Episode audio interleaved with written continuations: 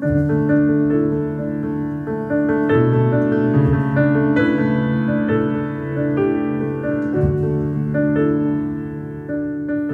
to Fields of Consciousness, a podcast for consciousness conversations with your hosts, myself, Jeffrey Stegman. And I'm Clayton Stedman.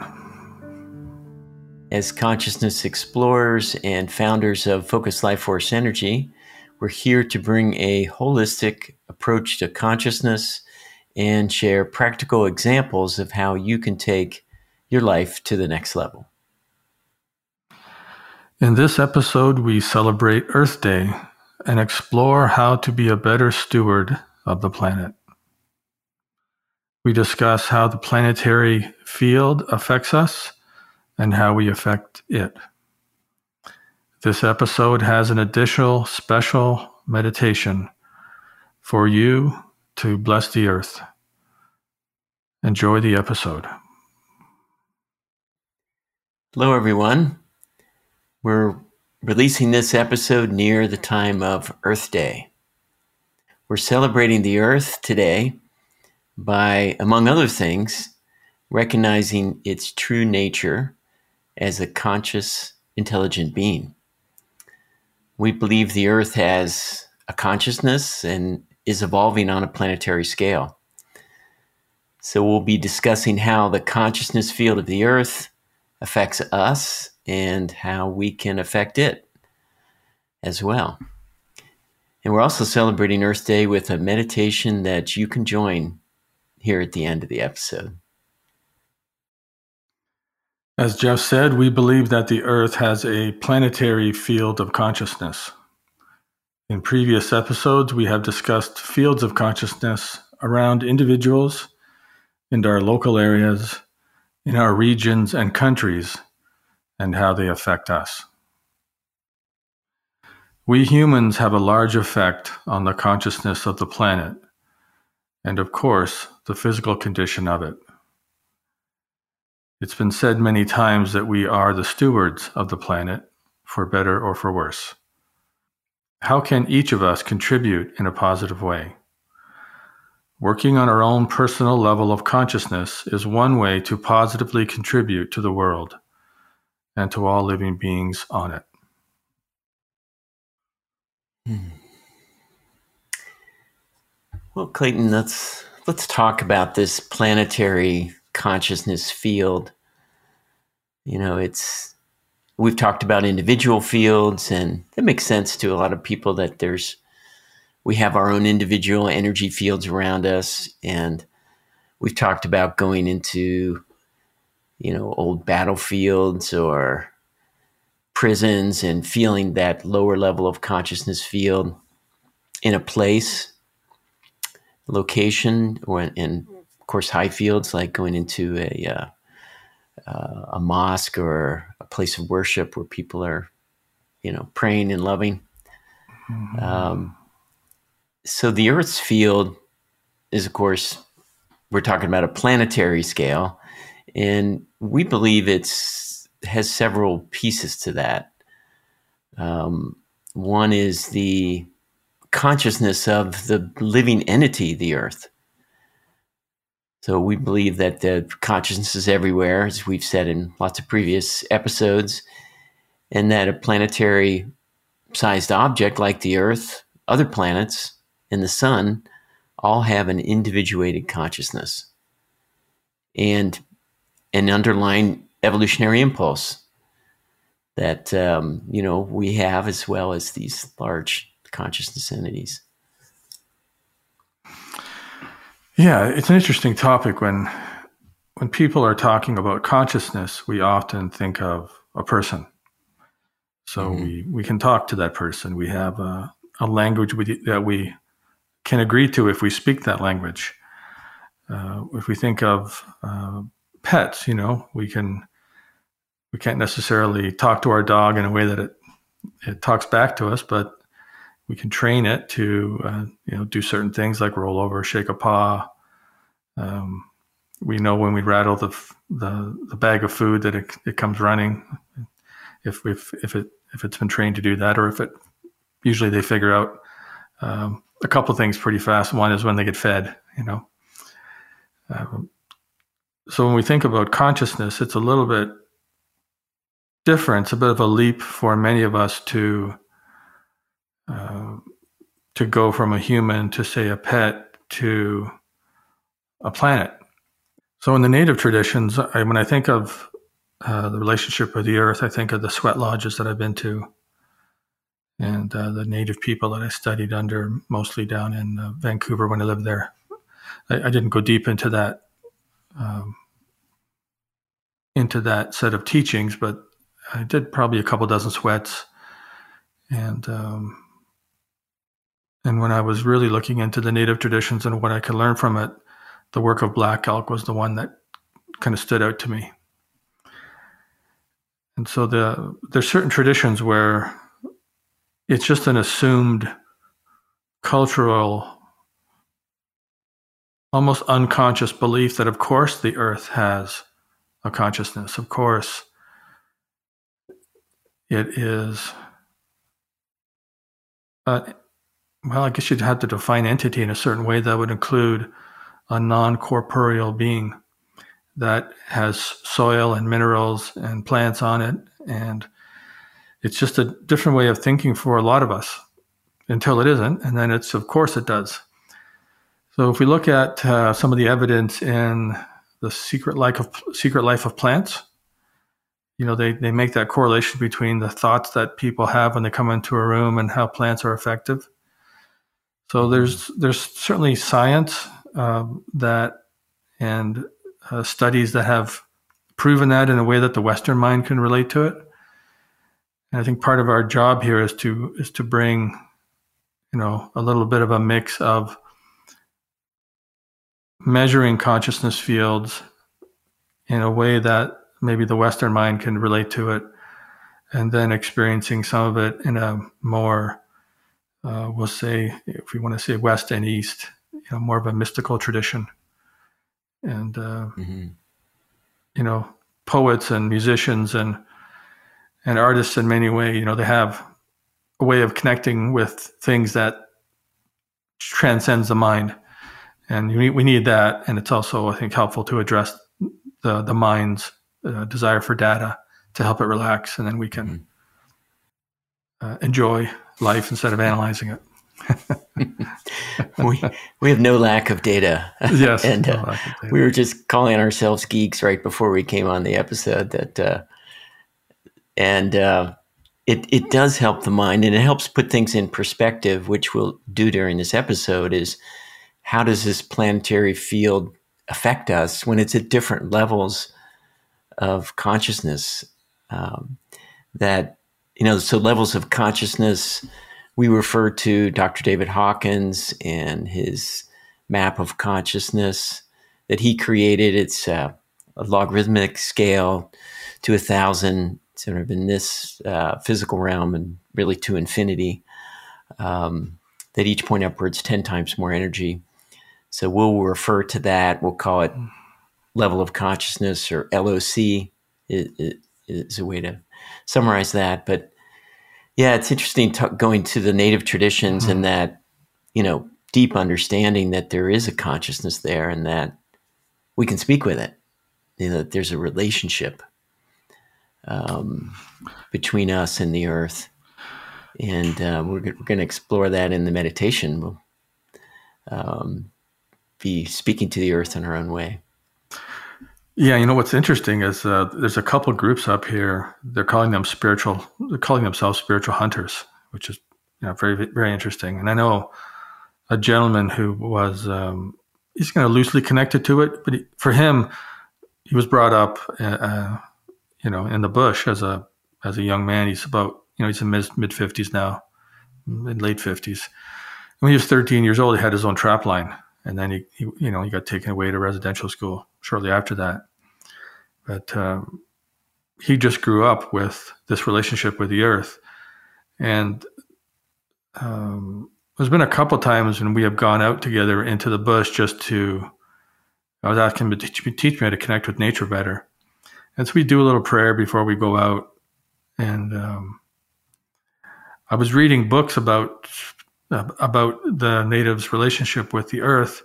And one of the things that people would do when they were hunting is they would go into an area and they would turn the rocks over in the area. And what they would find in the rocks were images of the animals that lived in the area. Mm. And then from that, they would know that if there's a certain type of animal in the area, it would relate to the environment in a certain way and a pretty predictable way. And then they would be able to go to those areas and increase their odds of of, uh, of having a successful hunt.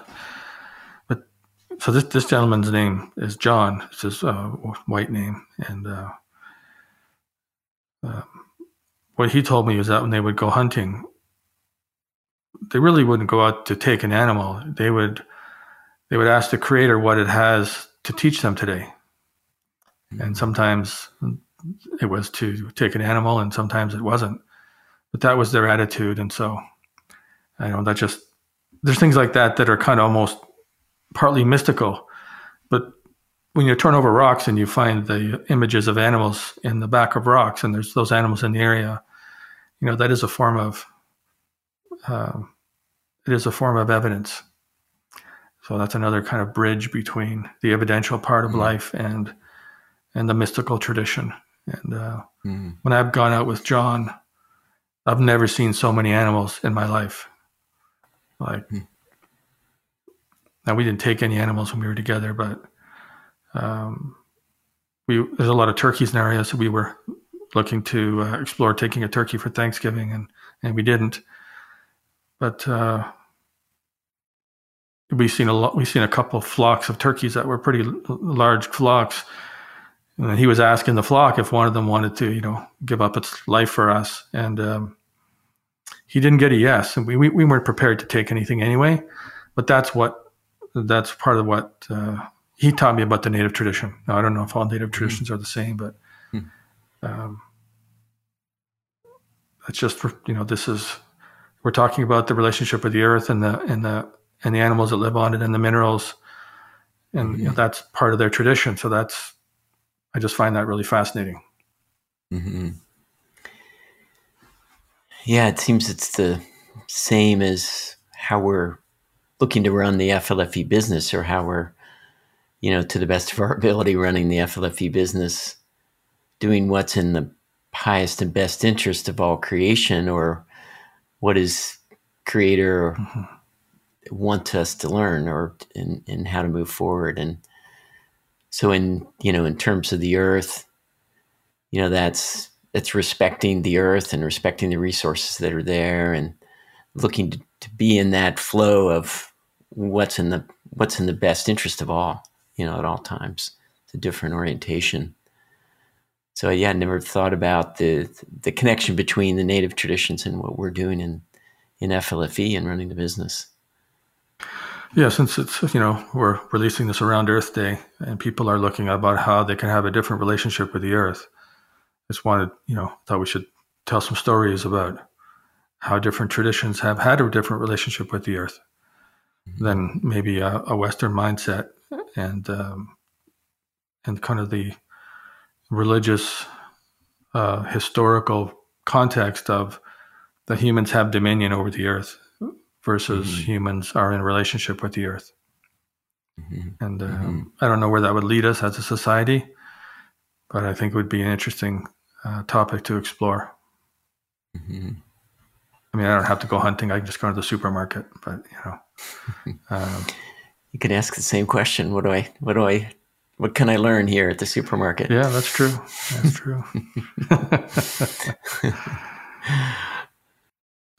So a planetary consciousness field then, you know, includes the living entity, we believe, the consciousness of the earth, and it includes the sum of all consciousness fields on the earth. So just like we've talked about in previous episodes and human individual fields, uh, fields of other intelligent beings, animals, plants, in the fields for, you know, even what you can people consider inanimate objects like minerals and rocks and uh, the soil, even that uh, that it also has consciousness, and the whole planetary field then is a is, is a combination or sum of all these things, and that we can measure it using kinesiology, and that's or kinesiology is consciousness kinesiology or muscle testing to measure on a consciousness scale the map of consciousness that we've talked about,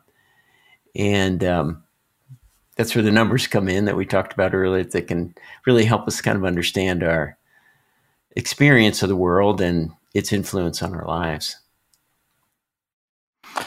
Yeah, the, the map of consciousness is uh, there's many maps of consciousness out there. The, the one that we're using is uh, created by Dr. David Hawkins. His book Power versus Force is a New York Times bestseller, so it's pretty accessible. And that's uh, at least in the first edition. It's on page 68, the, the map. So you can probably find a copy online pretty quickly mm. if you want to know more about the map of consciousness that we're referring to. So we were going to go over some historical um, so data, Jeff, about the uh, about the history of the planet and its and its level of consciousness. Yeah, it kind of relates to how the planetary field uh, affects us. So we're kind of putting numbers on things that we might experience as a feeling or a mood or just a way of seeing the world. Yeah. Yeah, to me, the planetary con- uh, field of consciousness kind of seems like a bank account. You know, you contribute to it, and then you have resources, right? And it, uh, and it, you know, when you need it, you can you can withdraw from it. So let's go back to, so we went back about 3,000 years to uh, get a sense of uh, the historical perspective that might help us make a, uh, a relative comparison to our experience today. So we use consciousness kinesiology and um, did a lot of calibrations, looked back 3,000 years so essentially, we went back to 1000 BC, um, a little bit more, but roughly 1000 BC. And then, and it's interesting as you look at the world, and there were higher civilizations that we've heard about, like Lemuria and Atlantis, that that Plato and others have have brought forward, and it shows up on ancient maps. So some of those may have been much higher, consciousness civilizations, but what we're looking at is the average of the entire Earth, you know, or the, as we said, the sum of all the the consciousness fields on the Earth and the, the consciousness of the Earth. So, so right about one a one AD, um, the Earth went over 100 for the first time during the time that we studied, and then that was corresponded with with uh, you know many masters sort of we had you know Zoroaster and Buddha and Muhammad and Christ at that time. Um, so the Earth came over 100, um, and then continued an upward climb, kind of slowly through the Dark Ages, the Inquisitions, some, some mm-hmm. ups and downs there, uh, to 190 in the late uh, 1400s, according to our calibrations. And it's interesting. See, if you look at the, the, the Hawkins map of consciousness, 200 is where uh, systems come into integrity or individuals come into overall integrity. And there's a very different quality of energy between, say, 190 and 210. And there's a there's a tension there when you make the transition from going to non-integrity to integrity overall and it takes um, a lot more energy to go from 199 to 201 than it would take to go from one you know 195 to 199 for example or probably even 190 to 199 on the hawkins map. It's a different quality of energy. So when large systems make a uh, an exponential uh, growth spurt like that or they make a change it oftentimes takes a long period before they have the resources to do that. Mm. So uh, the world was at 190 on the Hawkins map uh, from yeah, the late 1400s until about 1987. And um, those of you who are students of Hawkins, uh, uh, David talks about um, that it wasn't caused by the harmonic convergence, but it was pretty close to the harmonic convergence. Was probably a contributing factor, but not the causal factor. Hmm. So in 1987, the world went uh, over 200 for the first time. It actually went to about 207, which is uh, an example of how when that tension is um, transcended, that there'll be a, a, lot of momentum when you get through that that level, and then it went you know down and, and up again since then. Uh, but that is a very significant uh, event in the history of, of humanity. Mm-hmm. Yeah, that two that two hundred and the momentum that happens carrying over it. It's seems to be there's this upward spiral energy or this tractor like energy attraction upward rather than the pull downward mm-hmm. you know into lower levels so that seems like the momentum rather than pushing the boulder uphill you the boulder starts to roll downhill a little bit. Um, and that that momentum so for us personally as people in a 200 in in the world uh, planetary field over 200 there's for, for, you know there's this positive upward feeling where things can move upward it feels uh, our moods can move upwards um, there's hope there's there's there's a uh, just a move towards positivity positivity rather than a pull towards negativity would you agree with that, Clayton? Yeah, absolutely. I mean, we have that same experience in our own personal lives when we, for example, um, I've been studying investments a lot lately and finance. And uh, there's something that happens when you begin saving money every month and you get out of debt. There's a positive momentum in your financial life, at least, but that's what I've experienced and heard from others. That when you when you finally get out of debt, um, and there's different types of debt, of course.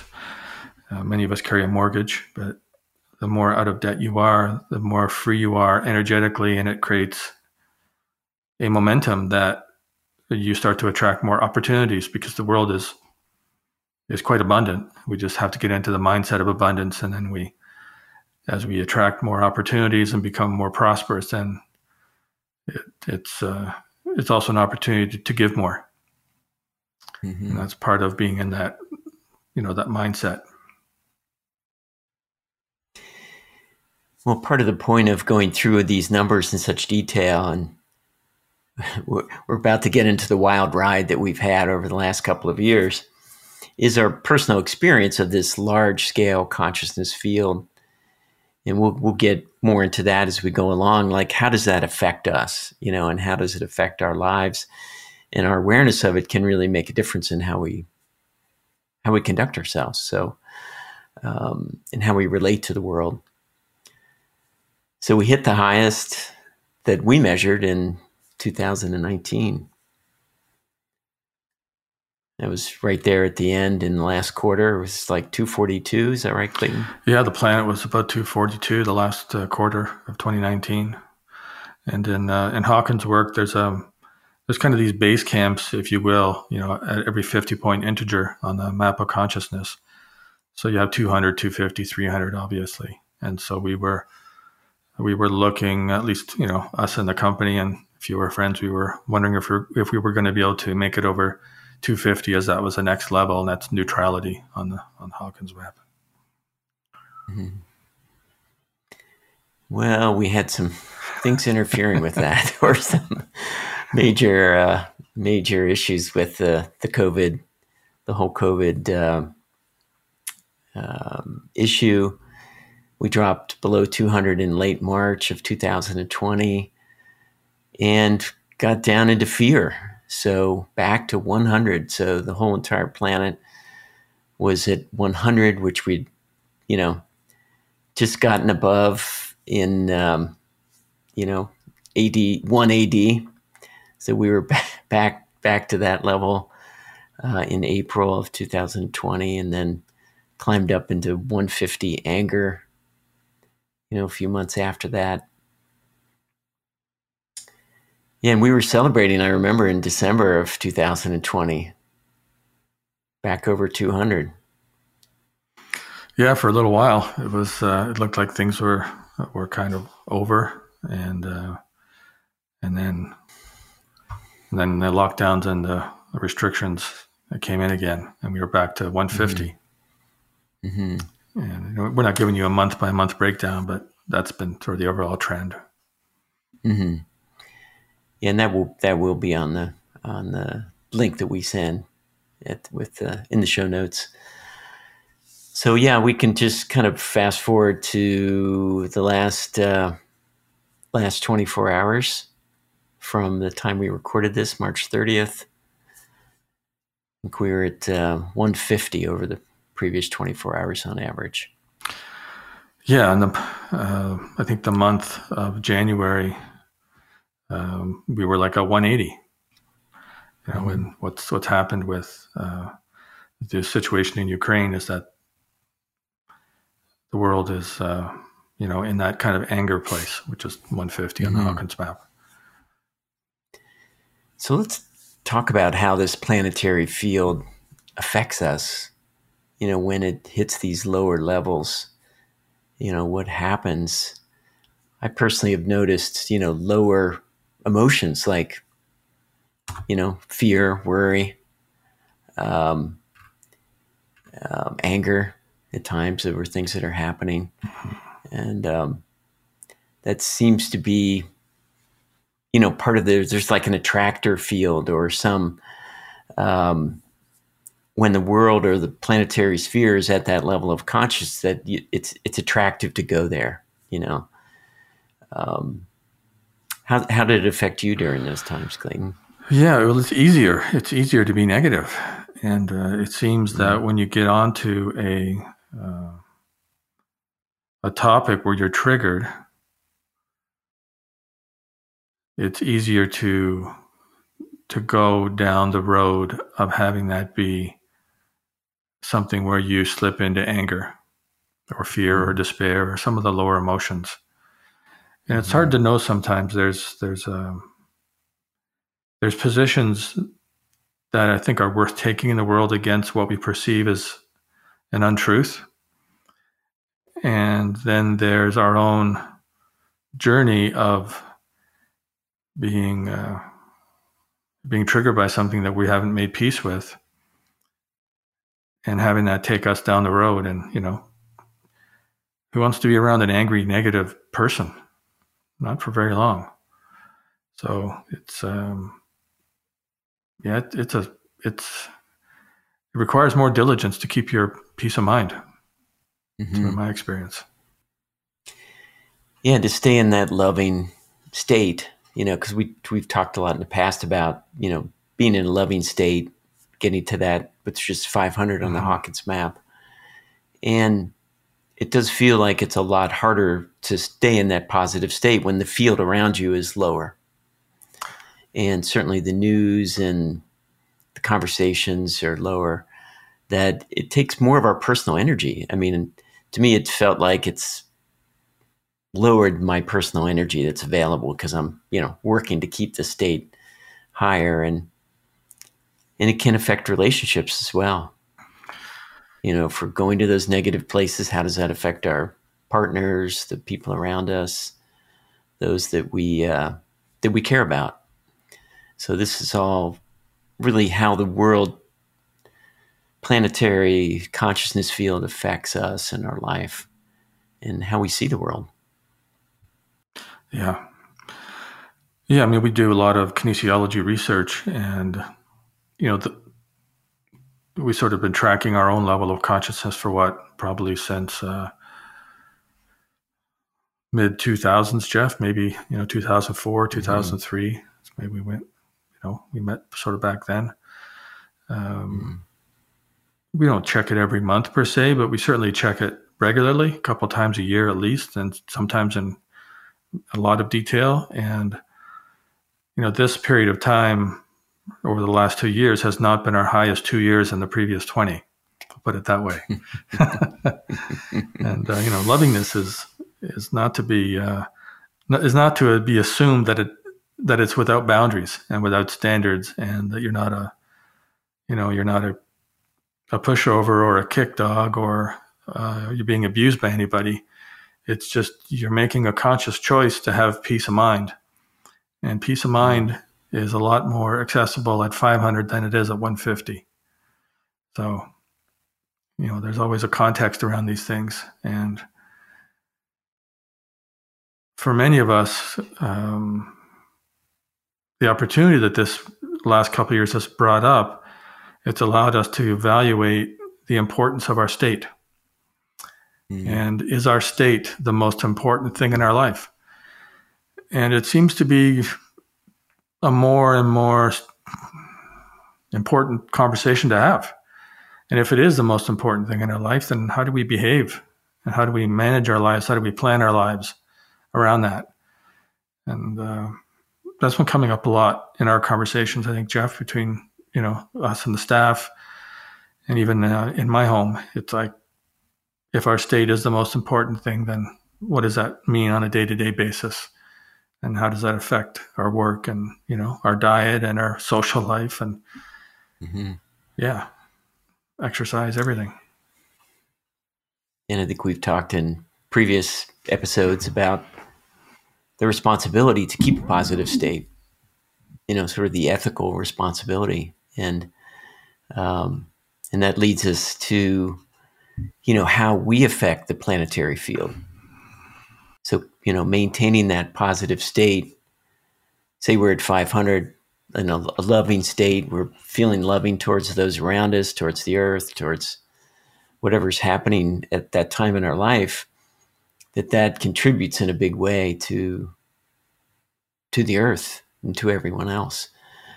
Um, and we have some some studies that we did in FLFE and our research team, sort of looking at well, what does level of consciousness do to plants? Because mm-hmm. we've heard from FLFE subscribers a lot about their their gardens and their trees in their yard being so much bigger and greener than their neighbors, and um, um, sending us you know giant cucumber pictures and other things that they've grown, and so we did some plant studies, and this is really to how does this planetary field affect uh, plants and all life, and you know as we contribute to it through maintaining a loving state and some other things we'll talk about um, that affects life, you know, in, in all ways, in, in many ways. So in FLFE, we did a preliminary plant experiment with the FLFE high consciousness field. We saw a 29% increase in leaf length in spinach. And we've just gotten some results on a larger controlled study on a farm in Saskatchewan, Canada, with the FLFE environment. And we saw between a 14% and a 29% increase in yield, you know, of the crop per acre compared to control acres. So, so level of consciousness matters. You know, it, it matters in the vitality of life. And um, there's plant growth and there's human consciousness growth. Um, we know that in the FLFE environment, you know, 20, if you're 24 seven in the environment for 90 days, that people go up on average. I think it's 30 points now. Yeah, it's 30 right, points. Yeah. Yeah, that's substantial. That's a, that's a change in your experience of life. And um, just to maybe mention one thing about this study on a farm, it was a 10,000 acre organic farm. And um, some of those machines have a very sophisticated um, way of uh, measuring yield. And that was a double blind study. The farmer didn't know which um, fields had um, FLFE, uh, the FLFE um, service on um, on the field, and, and, which ones didn't. So we uh, compensated for the uh, placebo effect of that. Mm-hmm. Um, yeah, so 30 points is a difference in the quality of our life um, if you go on holidays, you know, you might go up 30, 40, 50 points on holidays, hopefully, if you had a good one. if you go on a meditation retreat for a week, or for some people, fishing is a form of meditation. I'm one of those. So you go fishing for a week and you're in your happy place. You know, you could go up a lot more than 30 points, but uh, just to say that 30 points is is substantial and is a uh, although you may get used to it if you it's just like going into on holidays you don't really you know it takes you about a, a couple days to get back into the flow of work and and um, or if you go to a, um, a, place that has a high level of consciousness like a monastery or a, a church um, you know if it's a religion of love, it will typically have a loving or higher vibration. And if you're not in that state, it can get us realigned. So that's just to give you some context on what 30 points might look like in your life. Yeah, it's more joy, more abundance. You know, we hear reports from mm-hmm. subscribers and and for me more freedom from patterns of belief that just weren't working for me anymore.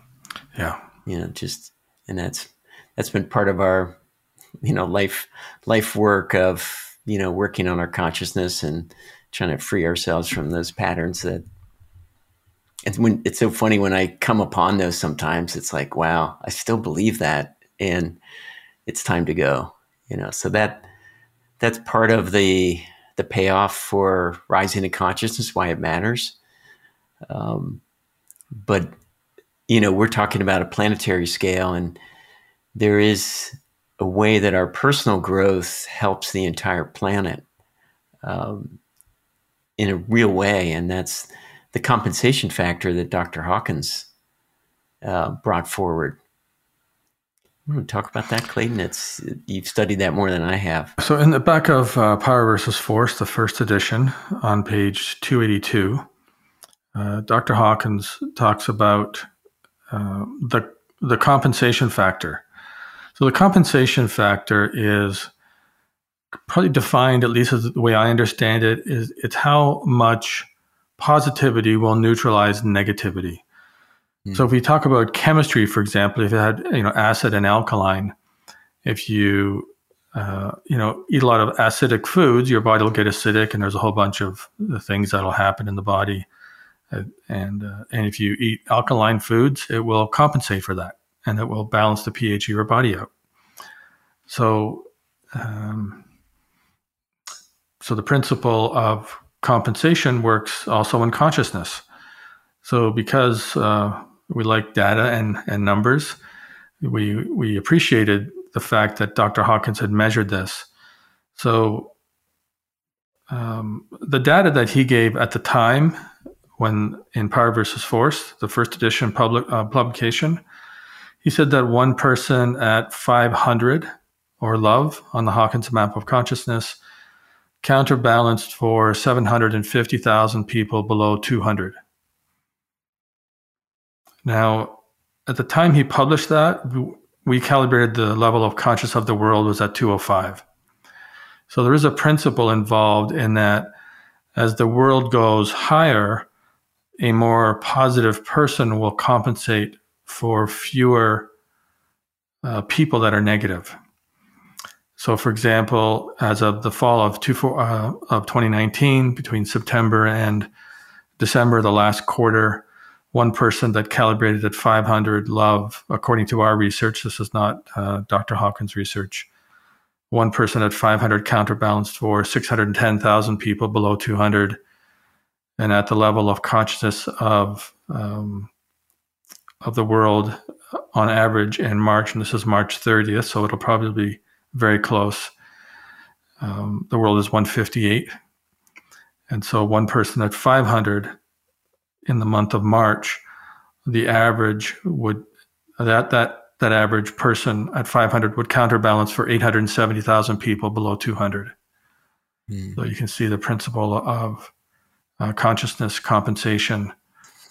Mm on the planet. So it's even more important yeah. at these times to raise our own consciousness because of that. Yeah. So it's it goes from one one person counterbalancing 750 to one person counterbalancing 870. Yeah. Yeah, that's 1000. That's a lot of that's a lot of people. Um, yeah. So, so, you know, go ahead, Clayton. Well, I'm going to talk about the earth here, but I'll talk about individuals. Uh, I'll pass the earth mm-hmm. part to you, Jeff. A lot of people wonder, you know, how do I, how do I live a good life? What's the good life? We all wonder that, I guess.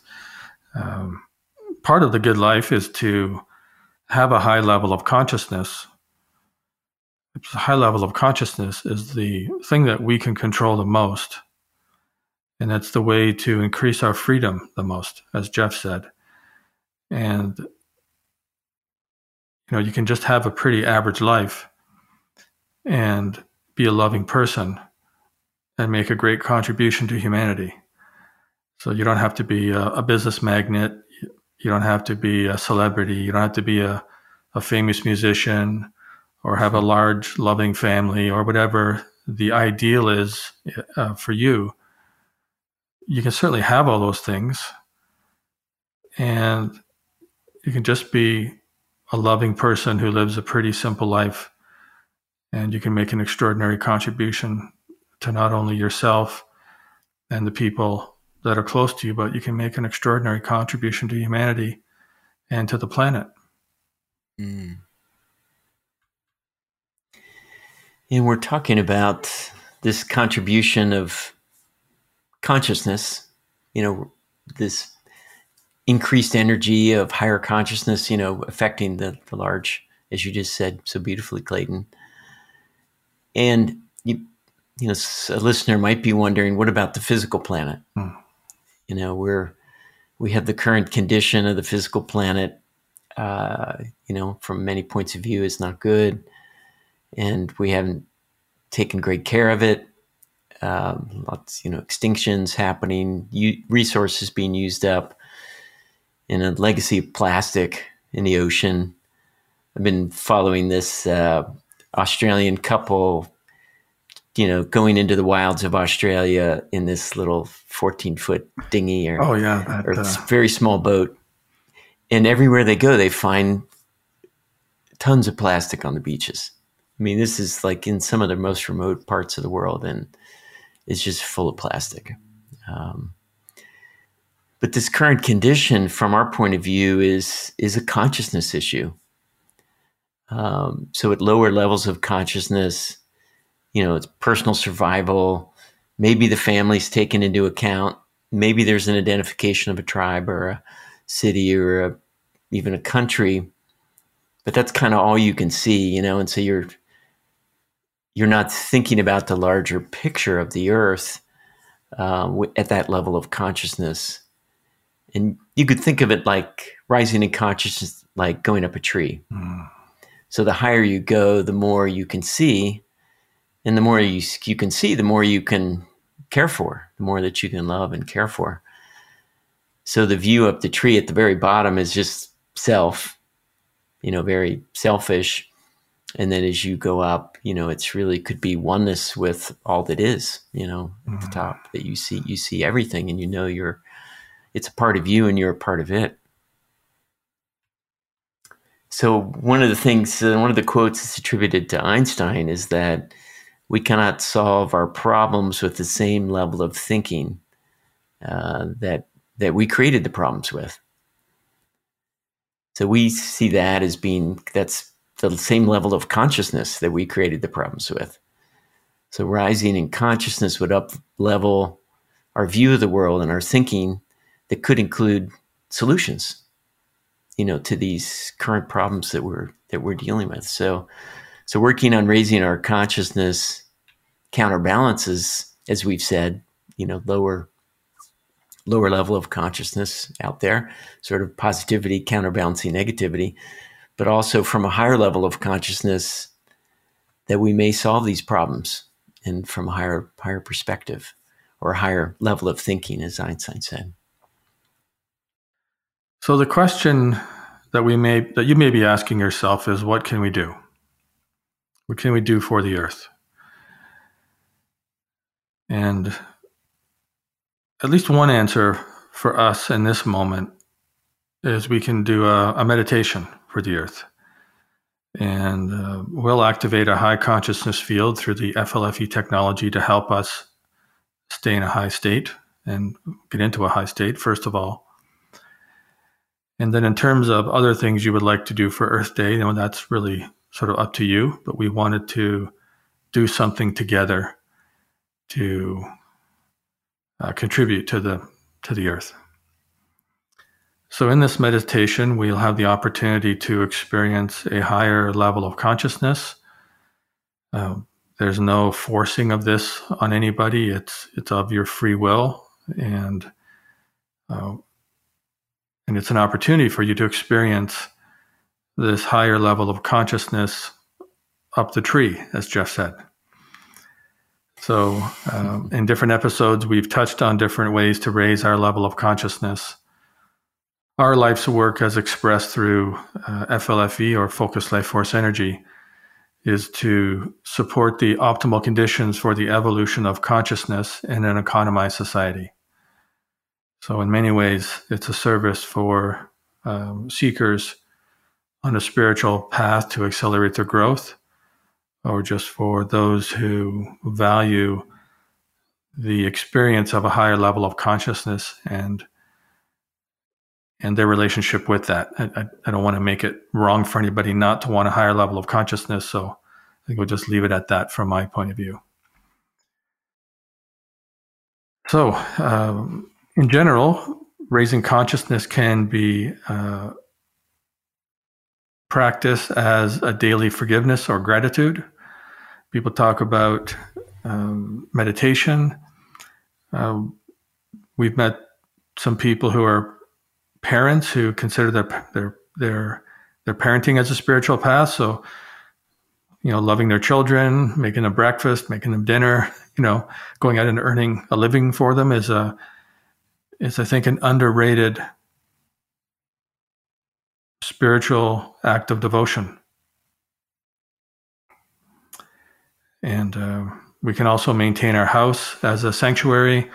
We can clean it. We can get nice plants. We can decorate it. We can feng shui it. We can limit, you know, distracting media. Having a television on all the time is pretty pretty hard on some homes. We can play nice music. And then there's the standard practices of meditation and contemplation to connect with a higher power. So, as well as raising our our personal consciousness, as you said, Clayton, and lots of different ways to do that. And uh, I really like the gratitude practice. I do that, try to do that when I go to sleep and when I w- wake up in the morning. Um, often when I go to sleep doing a gratitude practice, I have really good dreams when mm. it's the beginning of the night. But the other is increasing our, our personal energy and moving from that area of love, you know, being being in a loving state, um, there is some personal energy that's coming in, and it really has a different quality than the energy that might come from adrenaline, from anger, uh, or anxiety, you know, or you know, fear, running away from that uh, tiger or that virus. Um, is um, you know, that fear can create adrenaline, which creates a type of energy, but it is as short lived and it's hard on the body. Mm-hmm. You know, it's hard on the adrenals and other parts of the body. So it's just something to mention along with this consciousness work we're talking about and our personal development work is, you know, increasing your personal energy. Um, I use exercise for that. I find that really helpful to, to really get a good you know hour of of, of intense energy in a day. And uh, right before we got on, I jumped on the uh, trampoline for five minutes and mm. bounced bounced up and down. Uh, and there are breathing exercises that can help energize your body. Uh, there's there's many of those out there. Um, I think you you've got some sources for those, Clayton. Uh, Paramahansa Yogananda's work. They have a number of breathing exercises you can do to increase your personal energy. And spending time in a high consciousness field like the FLFE environment. Yeah, it's not really a, uh, the time and place for us to go into detail, but uh, Kriya Yoga through um, Paramahansa Yogananda's organization, the Self Realization Fellowship, is one source. Uh, there's lots of Um, there's lots of different teachings out there in the yogic tradition around breathing exercises. Maybe we'll do that one day, but today today is not that day. Uh, staying in a good mood is really important to your personal energy. Becoming um, angry or uh, or negative for for too long is exhausting.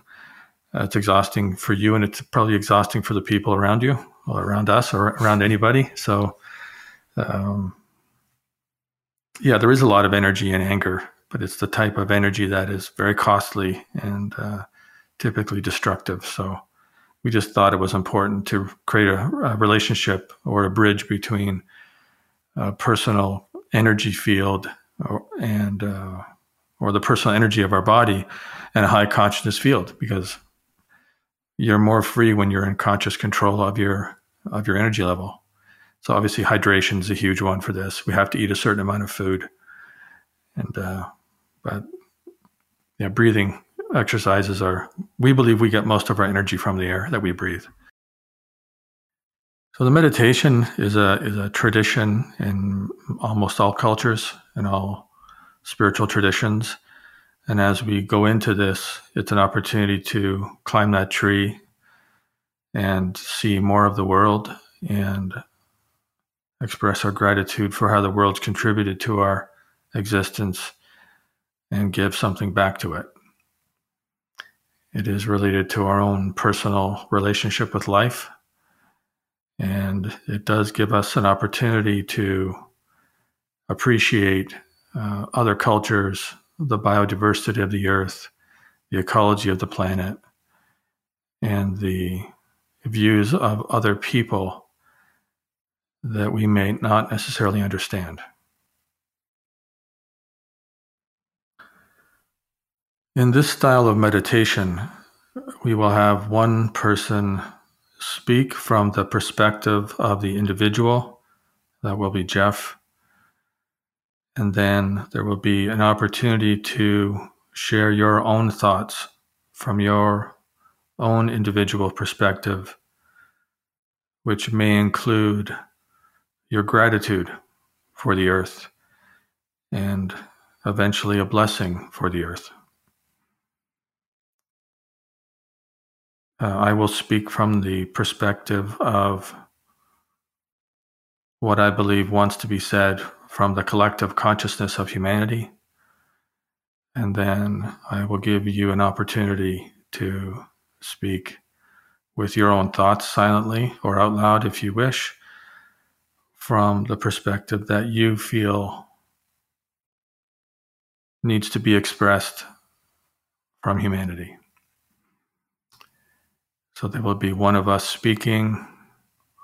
There'll be 30 to 60 seconds of silence another person speaking 30 to 60 seconds of silence, and there will be three themes that we will address. We do request that you don't do this meditation in a moving vehicle. So if you're driving, please pause this. Or if you're operating any machinery, then please pause it as well and wait until you're in a place where you can uh, sit silently and connect with your own uh, thoughts in the best way possible. I'm going to turn it over to you to uh, begin, Jeff. So let us close our eyes. Again, not driving. Just feel our seat, bodies pressing into the seat, seat to the floor. And we can make that connection into the earth, the bottom of our spine, into the earth. We can imagine, think about, or feel that connection going all the way to the center of the earth.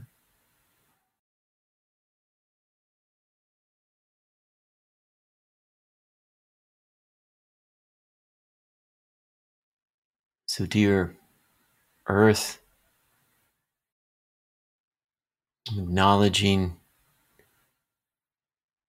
that you are being, that you have consciousness, that you're a great, wise, and evolving being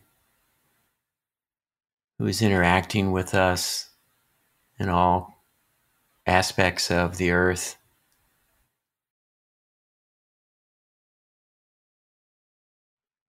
And that, that my connection with you is real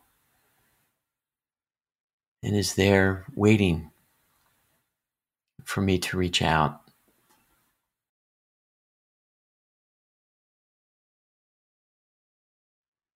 to This ancient, advanced consciousness that is you, Mother Earth.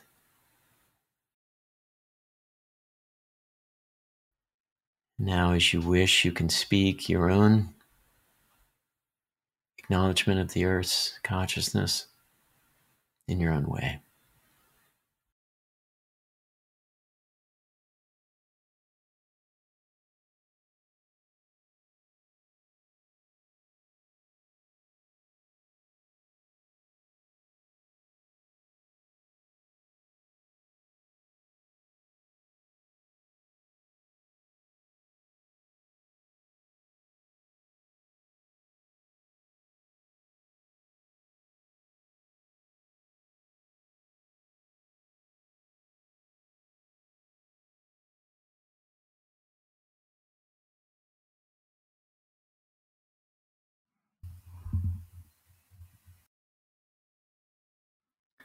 Speaking from the collective to the earth,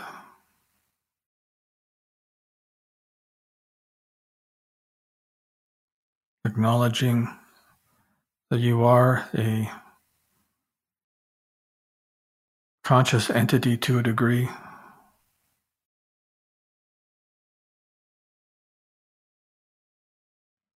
I see our ancestors walking across the earth as hunter gatherers.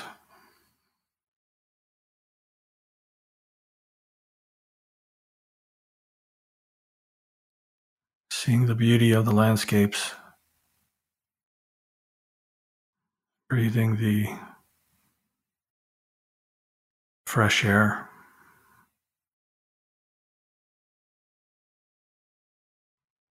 Appreciating nature as it unfolds, noticing the rocks or the soil beneath our feet, the sun on our face, and noticing that as we acknowledge your intelligence, your beingness, earth, that you are willing to share more with us. And that as we respect your resources, that we are more in alignment with ourselves and you that provide all to us, and that we find peace in our relationship as we go through our day to day lives and as our societies transform from hunter gatherer to agrarian societies where we become farmers and then into the industrial era. We see the relationship with you progressing.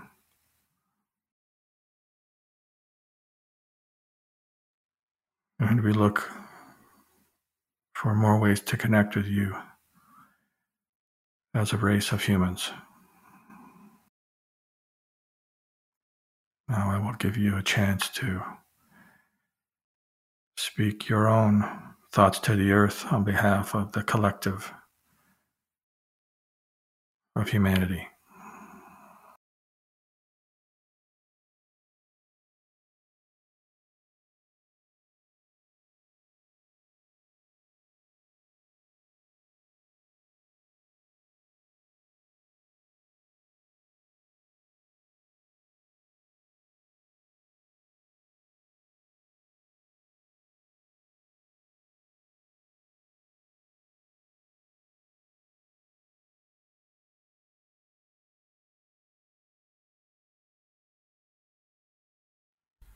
Thank you, dear Earth, for all that you have done for me individually.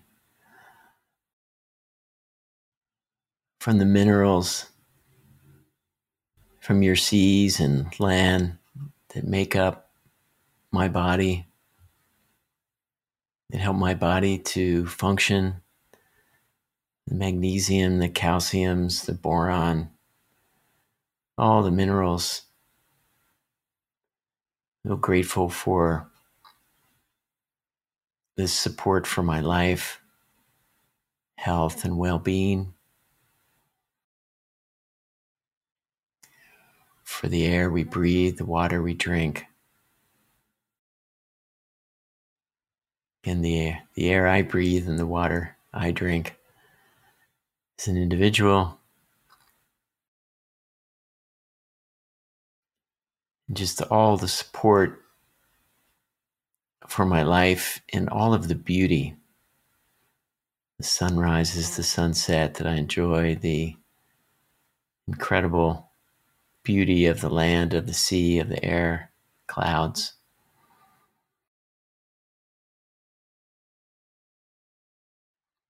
I'm grateful for this dance of life in your safety and abundance.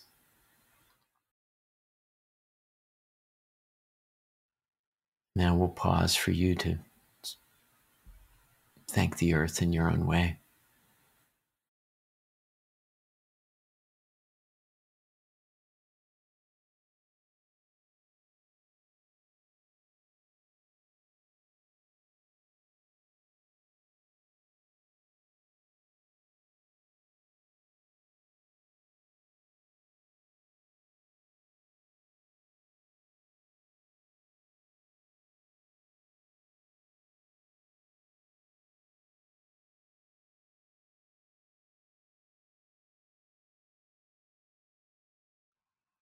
Speaking from the collective of humanity, we give thanks to the earth for all it has done for all of our ancestors, for all of the people who have ever walked the earth, for all of the animals who have lived on its skin We give thanks for the beauty and the nourishment of the plants and the animals, supported by the mineral kingdom. We give thanks for the abundance that the earth has provided to all the cultures, all the races, all the tribes, all of the societies that have evolved on the earth in whatever way they are categorized by humanity.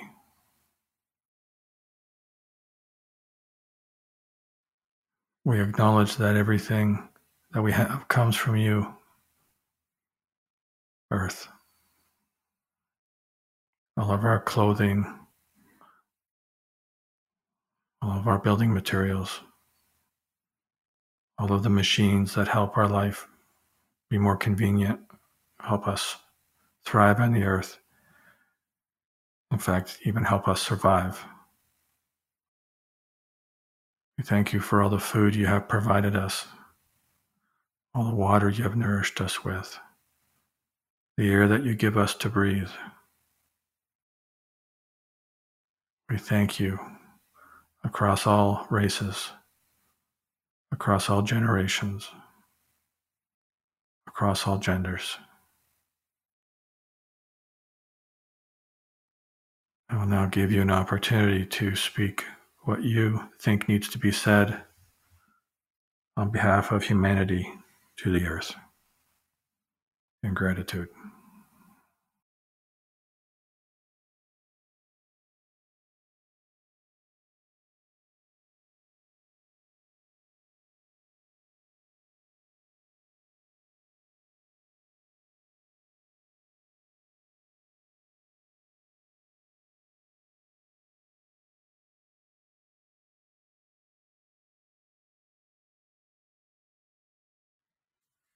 As an individual.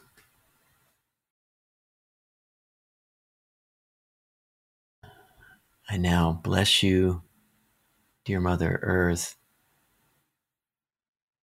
and send you light and love from all the aspects of me, the best of my ability to send you light and my eyes closed, I can see the light from my hands, from my heart. And just with all the gratitude for all that I've received. I bless you in your evolution, your path.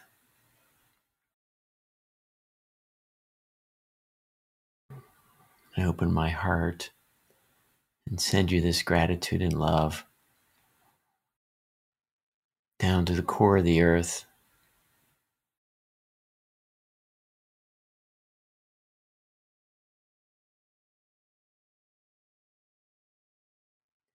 And I invite those listening to do the same now as you wish in your own way.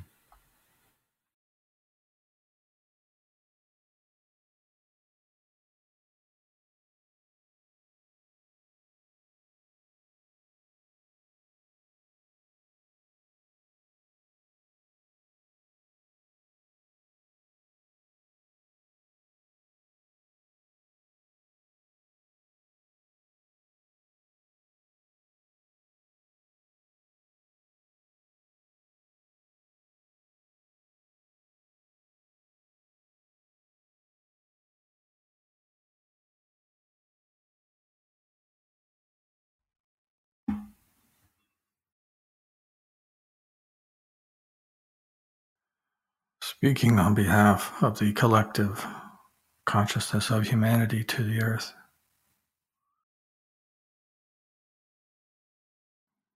We thank you for and bless you for all that you have given us. In many cultures, humans are seen as the intermediator between the spirit world and the earth world. And so, whatever belief you have in a higher power, a force greater than yourself, whether it's an angelic realm or some divine entity or divine form of benevolent, loving energy. We send that into you, Mother Earth. We bless you as a race, as a people, as a human family, for all that you have done for us and all those who have come before us.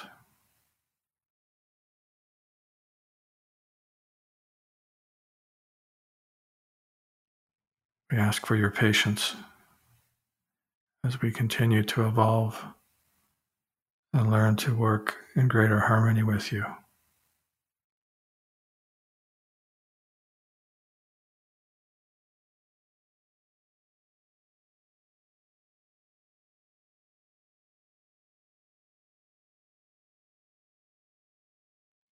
I'll give you an opportunity to bless the earth from the perspective of all of humanity as best you can.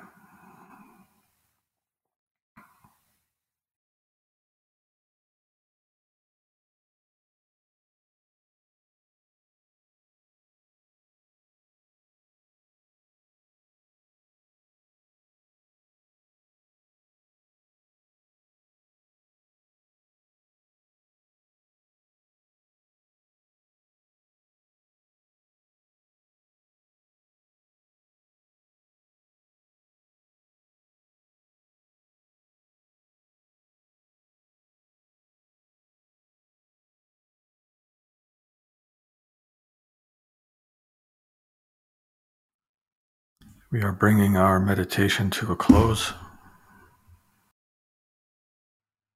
We invite you to be present in your body once again. Notice your feet on the floor or your body sitting on a couch or a chair or a bench or the earth, whatever you're sitting on. I invite you to notice your body awareness coming back, your breath becoming deep, feeling at peace, feeling connected to the earth, feeling the joy of blessing and being blessed. And we open our eyes and we continue on our day with this presence of connection and gratitude for the earth. And we are complete.